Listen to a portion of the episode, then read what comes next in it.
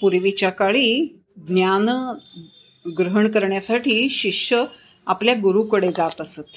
आणि अशी गुरुकुलं काशीला होती नदी किनारी होती संगमावर होती खूप ठिकाणी असायची. तर अशाच एकदा काशीला एक अनेक विद्यार्थी येत असत. विद्यार्थी आले. आता आपण जसे शाळेमध्ये गेल्यानंतर गृहप्रवेश किंवा शाळेचा प्रवेश घेताना नाव वडिलांचं नाव आपण कुठल्या लिहावं लागतं बरं का? खरं म्हणजे आपला मानवता धर्म आहे पण आजही धर्म द्यावा लागतो जात लिहावी खरं म्हणजे त्याची गरज नाही आणि आज त्याच्यावर वादही आहेत सोडून द्या. पण तेव्हा सुद्धा त्या काळामध्ये सुद्धा जर कोणी विद्यार्थी शिकायला आला तर त्याचं नाव वडिलांचं नाव आणि त्याचं गोत्र असं विचारलं जात असे. ही माहिती देणं अपेक्षित होतं किंवा आवश्यक होतं. एकदा एक लहान मुलगा त्या अशा आश्रमामध्ये आला आणि गुरुजींच्याकडे गेला आणि म्हणला की मला तुमच्याकडे जे अध्ययन तो बघत होता लांबून की किती छान मुलं हे अभ्यास करतात आणि तोंडाने म्हणतात ती स्तोत्र म्हणताना ऐकताना त्याला खूप बरं वाटत होतं. म्हणून तो गेला आणि म्हणला गुरुजी मला ही विद्या नमस्कार करून म्हणला की मला ही विद्या शिकायची आहे.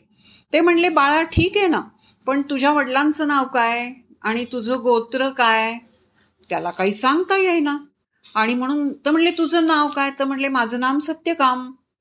तशी म्हणले ठीक आहे तू आईला विचारून ये आणि मग तू ये मी तुला घेतो ना शिकवायला. म्हणून तो घरी गेला आणि आईला त्याने विचारलं की त्याच्या आईचं नाव जाबाला.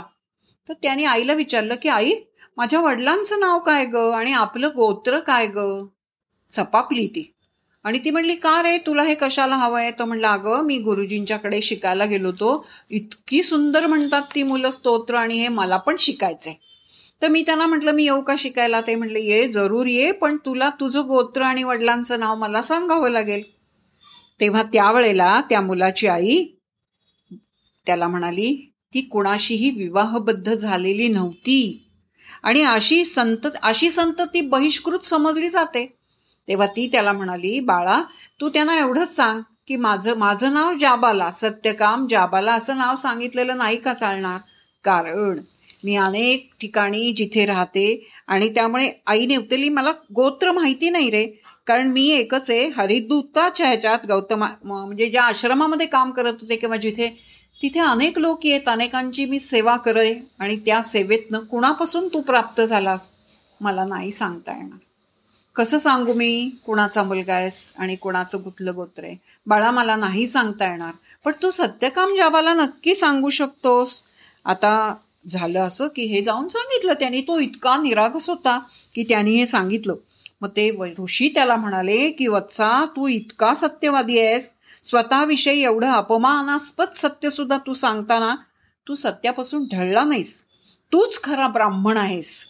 कारण सत सत्यवादित्व हे ब्राह्मणाचं किंवा ब्रह्मपदाचं लक्षण आहे. कारण ब्राह्मण शब्दाची व्याख्या अशी आहे ब्रह्मम जानाती इति ब्रह्मन. जो ब्रह्म जाणतो तोच ब्राह्मण तू सत्यनिष्ठ असल्यामुळे मी तुझा नक्की स्वीकार करतो. याप्रमाणे सांगून ऋषींनी त्याला शिष्य म्हणून स्वीकार केला. त्याला अनेक विद्या दिल्या.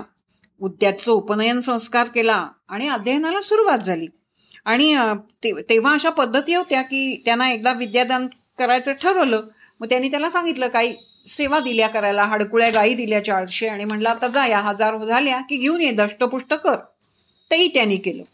आणि तो जेव्हा परत आला ना तेव्हा त्या प्रवासामध्ये त्याला अनेक वेळेला जा म्हणजे जाऊन येत असताना त्याला अनेकांकडनं अनेक प्रकारची विद्या मिळाली. दत्तांनी नाही का चोवीस गुरु केले होते तसे कुठून आपण शिकू हे काही शंका येत नाही. तो परत आला. आणि आल्यानंतर गुरु त्याला म्हणाले सत्यकामा तू ब्रह्मवेत्ता झालास असं दिसताय. तुला कुणीही उपदेश दिला? सत्यकाम म्हणाला माणसापेक्षा भिन्न भिन्न देवतांनीच मला उपदेश केला. आता माझी इच्छा आहे की तुम्ही मला उपदेश करा कारण आचार्यांकडून शिकलेली विद्याच फलद्रूप होते. त्यामुळे श्रेयलाभ होतो. आणि मग त्यांनी त्यांना अमानवी म्हणजे अमानवी देवतांनी शिकवलेली विद्या मला मिळाली पण तुम्ही शिकवा. आणि त्यांनी त्याला विद्या दिली. आणि या कथेमध्ये ज्या गुरूंनी त्याच्या केवळ सत्यनिष्ठेवर विश्वास ठेवून त्याला जे ज्ञान दिलं ती कथा सत्यकाम जाबाला याच नावानं प्रसिद्ध आहे.